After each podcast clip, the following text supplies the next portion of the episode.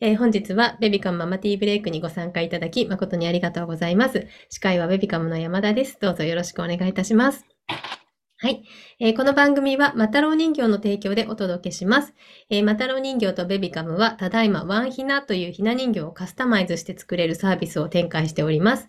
えーたくさんの種類のお顔、お着物、お道具からご自身の好きなパーツを選んで職人さんと相談しながら作り上げていけるひな人形です。えーまだね、ひな人形を持ってない女の子のご家族、どうぞこの機会にチェックしていただきたいと思います。でですね、こちらのマタロウ人形さんと、えーひな人形を実際に見てみたいという方のために、えー東京都台東区にあるマタロウ人形のね、ショールームにで1月14日、ちょっともうキンキンなんですけれども、今週の土曜日ですね、1月14日にイベント開催いたします。えーなんとこちらのイベントでは参加いただいた方全員におひな様のお祝いで着れる皮膚、お皮膚ですね、をプレゼントするという企画をしております。えっ、と、スライドがまだのようですが、ちょっとね、スライドを用意しておりますので、ちょっとお待ちくださいね。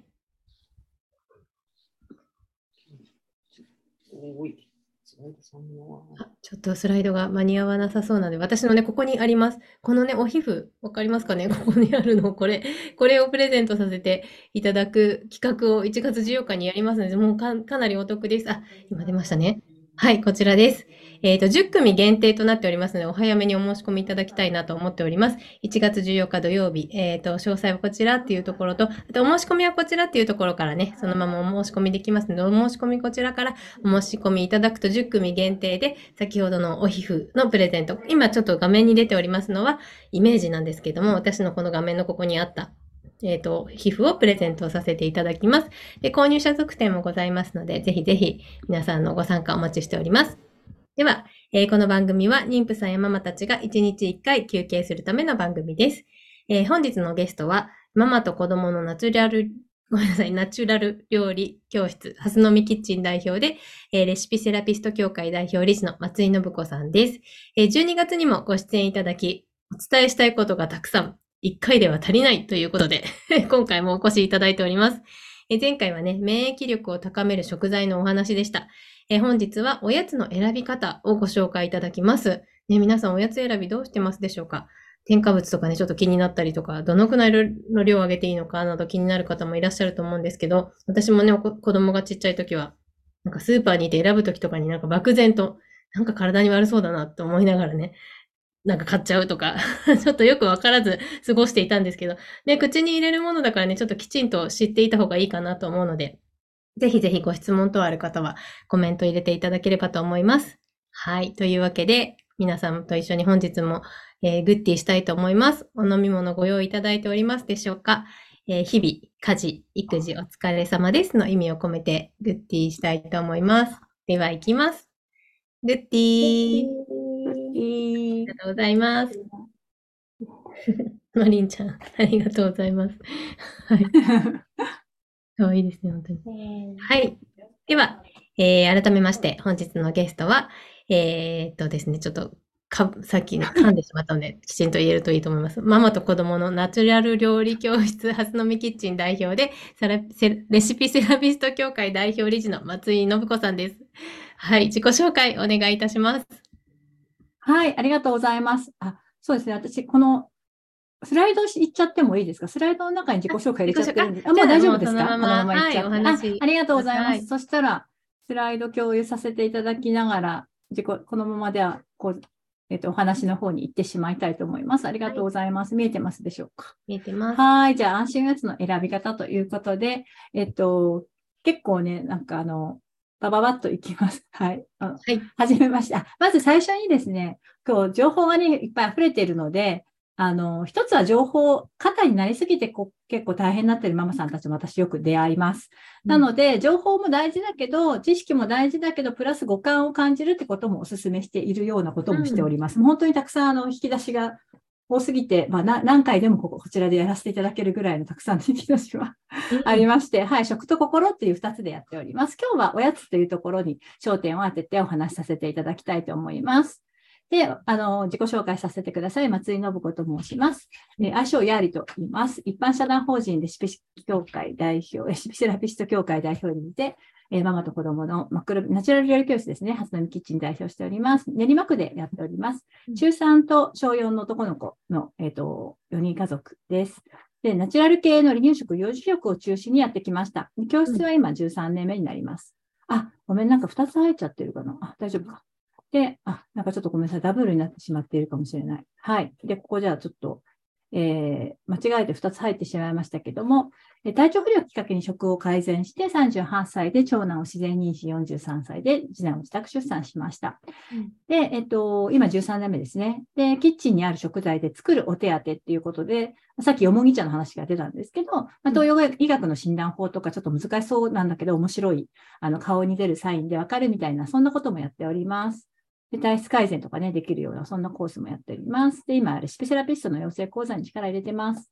で、こんな感じで、えっと、Kindle 本とかも出ているので、よかったら手に取ってみてください。で、早速いきます。市販のおやつ、何を基準に選んでますか？というところで、早速本題に入ります。で、市販のおやつを選ぶときのポイントって、まあ、簡単に言うとシンプルな素材がいいいいなっていうのが一つあって、あ、と、素材と調味料両方ともシンプルなものがいい。っていうことは、添加物はあの全部悪いわけで、良くないわけではないけれども、できるだけ少ない方がいいかなと思います。で、添加物、日本人はすごい、日本はすごく多いっていうのを皆さん知ってますかね？もし知ってる人がいたら、手を挙げるマークとか、そうですね。ね、手を挙げるボタン、もし、あれ結構すごい、この間も手を挙げるボタン。日本は海外に比べると添加物がすごく多いっていうのが、あの、知ってる人、あ、もう少ないのかなもしかした少ら。ないですね。K さんが、あの、うんコーチの K さんって、あ、少ないんですね。そうなんです。うんあ、二人、あ、ありがとうございます。うんそう、あの、多いんですよ。あの、世界的に日本は。はい。山田さんご存知でしたかね？はいはい。聞いたことあります。はい。で、すごく、もしかしたら世界で一番ぐらい多いです。うんなので、知っておいていただけるといいなって思うことがいくつかあります。で、添加物以外のものでも、あ、以外に間違えちゃった。ショートニングとかマーガリンとか人工甘味料とか、まあ、白砂糖もね、あんまり取らない方がいいかなって思ってる太るとかね、いろいろあると思うんですけど、まあ、うん。ママさんは太るとか気になるし、まあ、ちっちゃい子から最初から離乳食にさ砂糖入れてあげる方は多分あんまりいらないいないと思うので、あんまり少ない方がいいかなっていうのはね、このショートニング、マーガリンとか人工甘味料、これは知ってる人いますかね？知ってますよって、あの、あんまり少ない方がいいなって、ショートニング、マーガリンあたりとか、うんうん。いらっしゃいますかね？あ、いますかね？あ、うんうん。あ、まあまあいますね。はい。。で、あの、まあ、マーガリンもいろいろ話すと長くなるので、まあ、添加物以外のものでもね、少なくした方がいいかなっていうのもあります。はい。で、えー、いきます。あ、間違えちゃった。ごめん。スライドショーを。今、ちょっとしますね、スライドショー。はい。でですね、えー、で、添加物日本多いよっていうところで、今、み認められているのがざっくり言うと1000以上とかあります。で、かこれどんどん増えてます。増えてるのは、この、えっと、長年実績が認められたやつじゃなくって、えっと、新しい指定添加物っていうのがどんどん増えてるので、どんどん新しく増えちゃってるので、結構厄介な感じというか、うんで、一個ずつの、あの、検査はしてるんですね。多分 A っていう添加物、例えばこう、例えば A っていう添加物に関してはせ検査してるんだけど、例えば掛け合わせしたのがあんまり検査されてないっていうのがある。そうすると1000円ぐらいあるから、掛け合わせられい。ないんですよ。もうたくさんありすぎて。ちょっと数学苦手なんで。そうそう、それがちょっと、うんだから要するに、あのー最近いっぱい使われてくるようになったわけですね。ここ10年、20年、20年とかさぐらいかな。なので、ちょっとわからない部分が多いっていう未知数があるっていうのがちょっと懸念事項でもあります。で、えっと、まあ、あのー発がん性だったりとか、あのー例えば、えっと、そういうのもあったりとかもするのもあるし、まあ、いろいろ、あの、し舌がね、ちょっとやっぱり微妙に、あの、わかんなくなっちゃって、こう、本当にいいものが味が見分けられなくなっちゃうみたいなね、添加物多いとか、いろいろあるんですけど、体に対する影響とか、まあそういうのはあります。で全部じゃないけれども、やっぱり新しい添加物がよくわからないっていうのがあります。うんで世界の添加物事情、これは、えっ、と、石油とかが原料にされた自然界にはない化学合成されたっていうところの添加物でも、これ明らかに日本が多いんですよね。全体的にとにね。かく日本が多いんですよ。うんで、まあ次はアメリカとかで、あの、いき、えっと、ヨーロッパとかはもうゼロみたいな、ほとんど認められてないところもありますぐらいな。で、意外に、だから、今日もこれからお話しするんだけど、例えば、えっと、クラッカーみたいなものは海外のイタリア、イタリアで作ってるやつとかの方がシンプルな原材料で作ってるものも多かったりします。うんうんカルディとか、名前出しちゃってますけど、あの、クラッカーとかはシンプルなものが多かったりします。日本のは割とスーパーで売ってるのは結構ある。で自然食品店とか、まあ名前出しちゃうと、こう、割とちょっと高級な、あの、お店成城石井さんとか、うんうんうんあとは、紀ノ国屋さんとかは、うん割とすごくいいものが揃っています。ううんんあの、添加物少なめのものもある。そうじゃないのもあるけどね。で、えっと、あ、そうね、この発がん性とか、カルシウム染色体異常とか、そういうのがね、ありますっていうところで、まあ、精神的に切れやすくなるとか、いろいろあるんですけど、っていうところがちょっと懸念材料です。で、えっと、あ、私もしかしたらこれ、あのす少なくしてるやつじゃないやつ方を開けちゃったかもしれないので、サクッといきます。うんあの、甘みのことについても、あの、結構、米飴とか、ドライフルーツとか、そういうの使うといいですよって聞いたことあるかもしれないし、あと甘、あ、そう、甘酒ね。あの、米飴甘酒。甘酒は今、そ甘酒スーパーでも売ってますね。うんうんはい、あのーえっと、アルコールが入ってないやつですね。米と米麹で作った。ちょっと前にブームになりましたけど、うんそういうのもすごいいいし、あとメープルとかそういうのを使ったりとか、まあ、黒糖とかの、ちょっと黒っぽいお砂糖ですね。そういうのもすごくいいかなと思います。で、えっ、と、原材料表示を見て購入するとね、すごいいいなと思うんですけど、で、見方のポイントとしては、一番最初に書いてあるのが多いので、例えば、例えば分かりやすく言うと、カカオ、砂糖の方がカカオが多いから砂糖が少ないし、砂糖、カカオだと、そういうことそうそういうなんですね。ことなんです。それはうんうんそれ一つ押さえていただけるといいかな。だから砂糖がいっぱい入ってるのは砂糖、カカオとか、砂糖、小麦とかなるわけですね。あんこでも、小豆、砂糖なのか、砂糖、小豆なのかみたいな。うんうんうんうんまあ、わかりやすく言うとそんな感じです。はいだから、なんか料理、レシピとか、よく料理する人とかは、なんかクッキーこれで作ってるなってわかると、まあ、うん何がいっぱい入ってるのかなっていうのわかりやすいけど、まあ練習してくるとわ、あの、よく見るようになると分かってくるかな。うんうんで、あとは、添加物の見方で香料って一言書いてあっても、あの、たくさんの香料、10種類の香料でも一言香料でよかったりするっていう、そういうルールがあります。そこがまたややこしくて、うんなので、あの、何個入ってるかわかんないんですよ。実際。でですね、あの、そのい一括表示っていうのね、それがね。香料って一言書いてあっても、10種類入ってても香料で一言で OK。これが乳化剤でも、5、3種類でも乳化剤だし、1種類でも乳化剤で OK なんですね。で、このカタカナ、なんでそうなっちゃったかっていうと、多分、も文字が入りきらないみたいなことになってきてたんですよね。そう、いろいろ入りすぎちゃって。そうそれぐらい多いやつは多いってことなんですよね。うんで、結構香料とか掛け合わせてるから、なんかうんただ、体体がね、整ってくると、あの、添加物の味分かってくる。一回やめると分かるようになります。添加物の味が。へえ、そうなんなので、一回ちょっとやめるっていうのが必要なんですけど、まあ、それがね、あの、そういうのもやってます。ちょっと少なくなかなかでも大体のものに入っちゃってるから、そう、難しいですよ全部やるの厳しね。いですよね。そう。まあ、なんか、そうですね。でも、多分なんか、ポイントさえつかめば、それもや、あの、一回やめるみたいなことを、あの、チャレンジ企画でやってみたりとかしてます、うちの。そうそう。だからなんか、かみんなチャレンジでちょっとやってみると、あの、うん。割と戻るのも早いんですね、下って。染まるのも早いし。で、子供は特にどっちも早いから、うん。あの、やっぱりアミノ酸っていう、あの、化学調味料が多いものだと、そっちがいいって言いがちだったりとかするんだけど、少なくしていくと、今度入ってると嫌だって言ったりします。あの、わかるから、下が。うんだから一回ちょっと戻すみたいなのは必要かなっていう感じはあります。で、一番これ後でね、あの、もしよかったら、あの、プレゼントしてるので、こ今日のテキストを後でちゃんとちょっとじっくり見てもらってもいいかなと思うんですけど、リスクが高い方のが今書いてあるやつで、結構、あの、特にウィンナーとかベーコンとかタラコとかイクラとか結構多いですよっていうのはこういうものだったりとかうんっていうのもあるので、あの、ちょっと気にしてもらったりとかできる。海外では使ってない、OK もらってないのも認められてたりとかします。なので、その辺をね、あと防カビ剤とかは、まあ、日本の国産のあのレモンとか柑橘系がいいですよってことですね。海外では、あの日本では認められてないやつが海外で振りかけて持ってきていいとかいうのがあるんです。うん小麦粉とかもそうだけど。なので、私国産、全部国産がいいわけでもないんだけど、うんまあ、そのレモンとか柑橘系とか果物とかは割と国産のやつとかいいし、まあ、あと、体にも合ってますよね。季節に合ってたりとか、うん今だったらリンゴとみかんとか。っていう感じですね。うん。昔から日本人が食べてきたものっていうのが結構いいかなと思います。うんじゃあ旬のものっていうのでも同じですね。でこれは後でもしようか。で、これで今ちょっとね、見てみると、例えばこの赤で書いてあるやつが、えっと、添加物で、あと、緑は添加物じゃないんだけど、少ない方がいいかなっていうようなショートニングとか砂糖。うんで、黒のやつが、あの、普通に、普通の食材ですね。小麦粉とか豆乳とか。っていうので、結構実はこれ9ヶ月の子供のやつです。その辺で売られているやつです。で、結構入ってます。で、6ヶ月ぐらいのやつだと入ってないんだけど、12ヶ月ぐらいの子でもうショートニングとか砂糖とか添加物が結構入っているものも結構あります。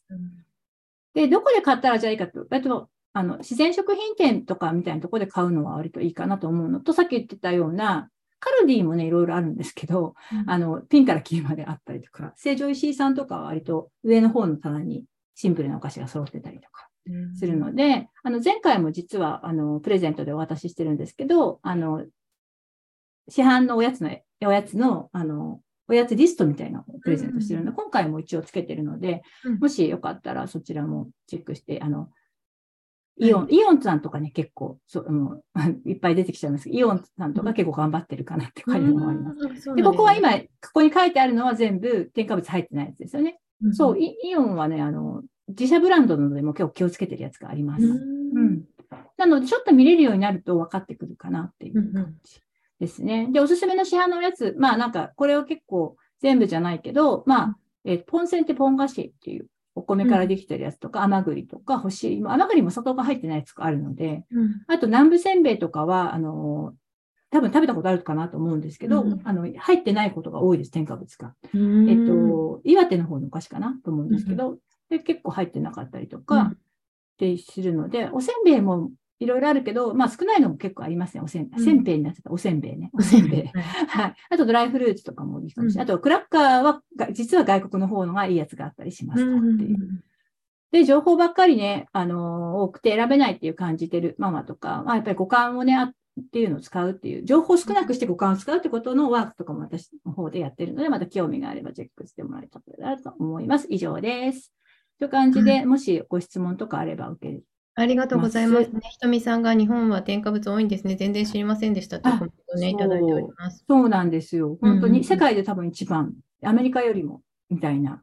ねでアメ数値を見るとちょっと驚きがありましたね。先ほどのそうなね。んですよ。で、うん。アメリカも、アメリカはすごい二極化してて、ものすごいヘルシーにしてる人とそうじゃない人のこの真っ二つに割れてるぐらいな、もう本当にアイスクリームこんな大きいのこう食べて、で結構太ってる方とかの映像とかなんかあるけど、あの、スーパーもだからそういう自然食品店の大きいスーパー、あの、 Whole Foods とかいう大きいスーパーがチチェーン展開してたりとか、まあ無添加が多いスーパーとかね、そういうのもあるし、そうかといって、あの、ファーストフードもすごいふうん。あの、ああったりとか、まあ、すごい二極化してて、う日本もちょっとずつそっちになって、うん二極化してるかな。知ってる人は知ってるみたいな。ねそう。うんうん。そうです、そうです。はい、ちょっと質問です。はいえっと、。成城石井の商品はネットでも購入できるのでしょうか？それは私はちょっとわからないですね。でもできそうですよね。うんちょっと検索してみてごめんなさい。成城石井さんははい割とうち、私、練馬区っていうところに住んでるんですけれども、うんうんまあまあ、お、あの、まあ、えっと、な成増とかにあった後、近所に紀ノ国屋さんとかもあ最近できて、うんうんはいちょっと、えっと、成城石井の商品、ネットで購入できるか、ちょっとスタッフが今から検索してみます。はい。素晴らしい。できそうな感じははいします。で、えー、マキさんからです。えーなぜ日本は認められている添加物が多いでしょうか？それは私の、まあ、絶対とは言い切れないですけど、うんうんと、まあ、なちょっとむ言葉を選ぶの難しいですけど、あんまりその政府というか国があんまりそこに関心がないみたいな感じですかね。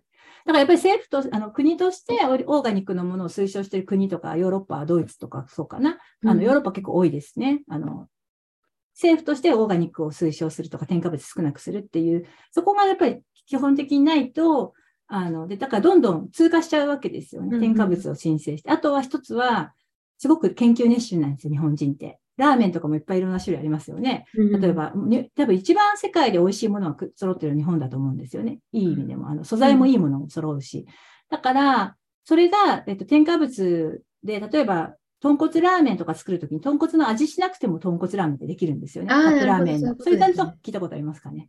豚骨ラーメン。で研究熱心なんですよ。あの、添加物作った人たちが、うんトヨタと同じような感じ真面目に。そうそう、真面目なんですよ。うんうんうんあの、車も世界で一番だだったりとかしてますよね。いろんなジャンルで一番取ってますよね。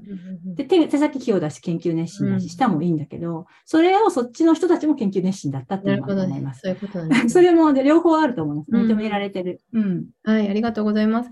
えっと、ひなぷーさん、添加物が多いと発がん性のリスクが上がるということでしょうか？というふうに言われていて、そっちの研究の方も進んでいるので、まあ、賛否あると思うんですけれども、うんうん。まあ、た単純に私が感じるところで言うと、やっぱり、単純に香料とか多いのは頭痛く、その場で頭痛くなったりするんですよね。うん。香料の多いものとか、あの、食べたり、まあ、香料だけじゃないけれども、うんうん。あとやっぱり今、香害っていう言葉あるの知ってますかね？香りの害って書いて香害って言うんですけど、あーはいはいでよくあの給食着とかあの、要するにあの柔軟剤とかがすごくエスカレートしてて、どんどん匂いが強くなってて、あれもやっぱりあの鼻が悪くなるってことは舌も悪くなることなので、同じなので、うんあのそれで今問題に、小学校とかで問題になって、お家で洗ってこないようにするとかそれで頭痛くなっちゃう子が出てるんですね。その誰々さんちの使ってる香料、添加物、それが、えっと、要するにみんな着るわけですよね。それ、次の人が。そしたら、使ってない人とかは頭痛くなってくる子供が。で、それは本当にもう起きていることですごく、うんあの、小学校とかで問題になってて、じゃあどうするかみたいな話になって、できるだけ使わないようにしましょうとか、あうんの、洗うのをね、こっちで洗うとか、あの、うんうん違う、いろいろ考えられてるんですけど、要するに香料とか、そっちも認められてるんですね。その柔軟剤とかの香料ですね、洗剤。そっちも少なくしていった方がいいってことです。あの舌がや、鼻がや両同時にやられちゃうんです。うんうんうんうん味覚がわかんなくなっちゃう。はい、ありがとうございます。ちょっとね、まだね、あの質問いくつか来ているんですけど、一旦ちょっとお時間がだいぶ過ぎてしまっているので、すいません一旦ちょっと明日のベビカムの紹介などさせていただいて、その後ね、えっ、と、ご質問、残りのご質問をお答えいただこうと思います。はい。えーでは、えー明日のママティーブレイクです。明日はね、発達科学コミュニケーショントレーナーの堀内夏樹さんにお越しいただきます。HSC って何、えー繊細なお子さんの笑顔を引き出す関わり方をお話しいただきます。え繊細なお子さんだけでなく、皆さんのお役に立つ内容、情報となっており、なっていると思いますので、ぜひぜひ明日も聞きに来てください。あとですね、番組参加で1922年から変わらぬレシピで作られるフィンランドのチョコレート。こちらですね。こちらの100周年記念ボックスを4名様にプレゼントするという企画をしております。人気のミルクチョコレートがたっぷり約58粒入った大容量サイズです。こちらですね、今までママティーブレイク参加での応募が、えっ、と、1ヶ月で1回という形になってたんですけど、今日からですね、毎日応募できるような仕組みにさせていただいております。毎日ママティーブレイク参加して、感想を送っていただければ当選の確率が上がってきますので、ぜひ毎日休憩しに来ていただいて、プレゼントもゲットしていただきたいと思います。こちらのチョコレートです。ね、すごく美味しそうなので、ぜひぜひ皆さんチェックしていただきたいと思います。今 URL あの出ておりますので、こちらから応募できるようになっております。はい。では、皆様お待ちかね。今日ここで新コーナーに行きたいと思います。ちょっと待機室から入ってくださっている方は、先ほどご紹介したんですけれども、年末のね、えっ、と、ママティーブレイクの企画で大好評だった、えー占いのコーナーをちょっとね、今週やりたいと、今週からというか今日ね、やりたいと思っております。ジェナリン占いです。ジェナさんどうぞ。はい、こんにちは、ジェナリンです。今日、今週の地位は占いベストリーは、すいません。ミュージッ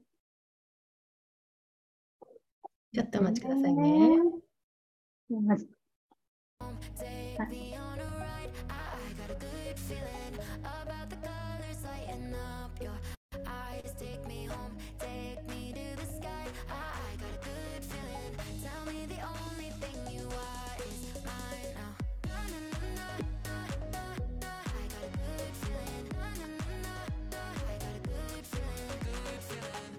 には。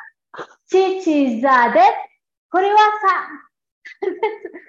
さ、3位です。今の3位、獅子座。2はウザです。2、2です。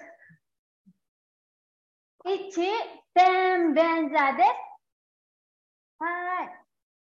来週も見に来てね。はい、すいません。はい、ありがとうございます。はい。というわけで、急に始まりました。えっ、と、今週の運勢ということで、今日水曜日はいですね。今日水曜日から、えー来週の、えっ、とね、火曜日までかな？水曜日までか？の、えっ、と、今週の運勢ベスト3です。3位獅子座、はい2位魚座、1位天秤座となっております。おめでとうございます。該当の方おめでとうございます。はい。というわけで、ジェナリン占いということで、今週からスタートします。ありがとうございます。はい。では、えっと、ちょっとね、えっと、先ほど、あれですね。あ、とんままさん、獅子座です。楽しいハッピーありがとうございます。楽しい、ありが一とうござい緒一緒一緒。ます。以上 はい。で、ちょっと先ほどのご質問がまだ残っているので、ちょっと後ほどお答えいただくとして、えー最後にね、松井さんから皆さんに向けてメッセージをお願いいたします。あ、ミュートになっております。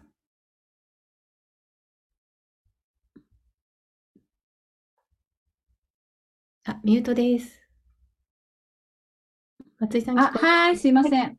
これ、あ、そうですね。ありがとうございます。最後、あの、今日のテキスト結構急ぎ足で盛り込みすぎてしまってすいません。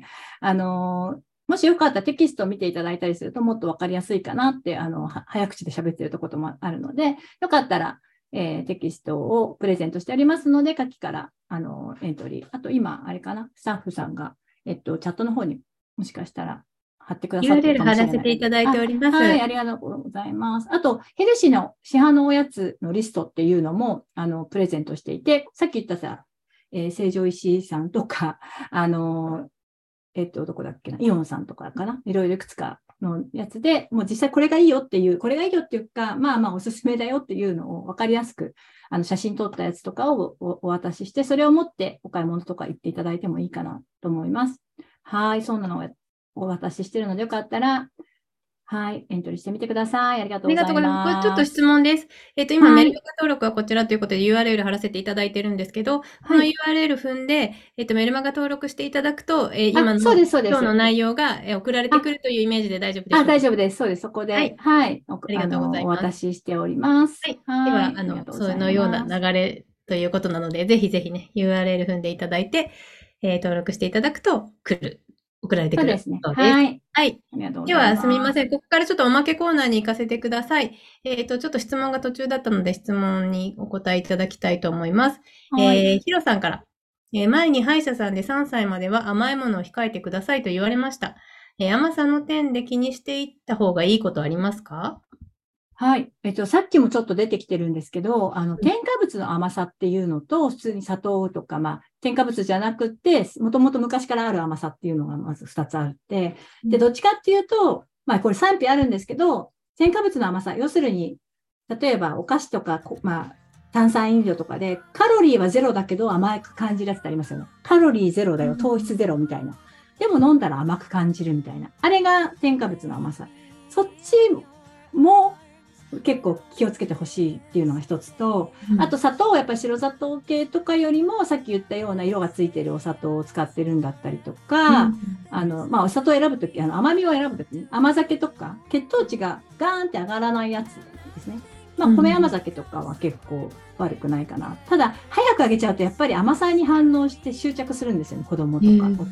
だからやっぱ甘み、その、歯医者さんがおっしゃってるように、甘さ控え、甘さ自体を控えるっていうのは一つ大事かもしれないけど、もしあげるとしたら、自然のものからできているもので、うん血糖値をバーンって上げすぎないようなものっていうので、さっきあの甘さについてもちょっとだけ触れてるんですけど、そういう米甘酒とか、米飴とか、うんえーまあ、メープルとかもそういう方に入るけど、っていう方が優しいかなっていうような感じです。うんはーい。ありがとうございます。ヒロさんね、大丈夫でしょうか？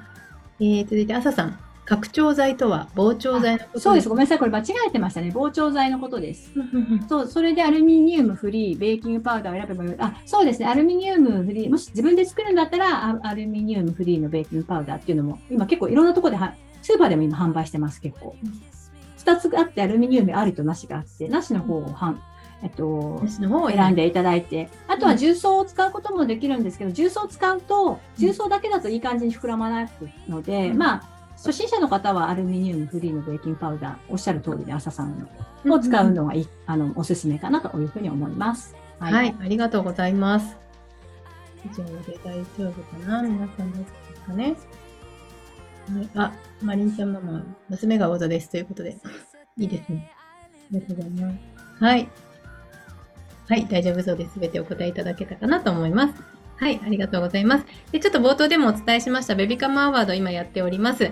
えー全国のベビカム会員のママさんにアンケートを実施しております。えっ、とね、プレゼント企画などもやっておりますので、えーぜひぜひチャットに URL 貼ら貼らせていただきます。はい、こちらですね。回答をお待ちしております。ぜひぜひよろしくお願いいたします。では、えー今日も皆さんリフレッシュしていただけましたでしょうか、えー明日もリフレッシュしに遊びに来てください。えー忙しい毎日に心地よい刺激と発見を明日も午後3時からみんなでティータイムしたいと思います。本日もありがとうございました。ベビカムママティーブレイクでした。ありがとうございます。ありがとうございました。あー、マリンちゃんお出かけかな。バイバイ。ありがとうございます。はい、ありがとうございました。あジェナさんもありがとう。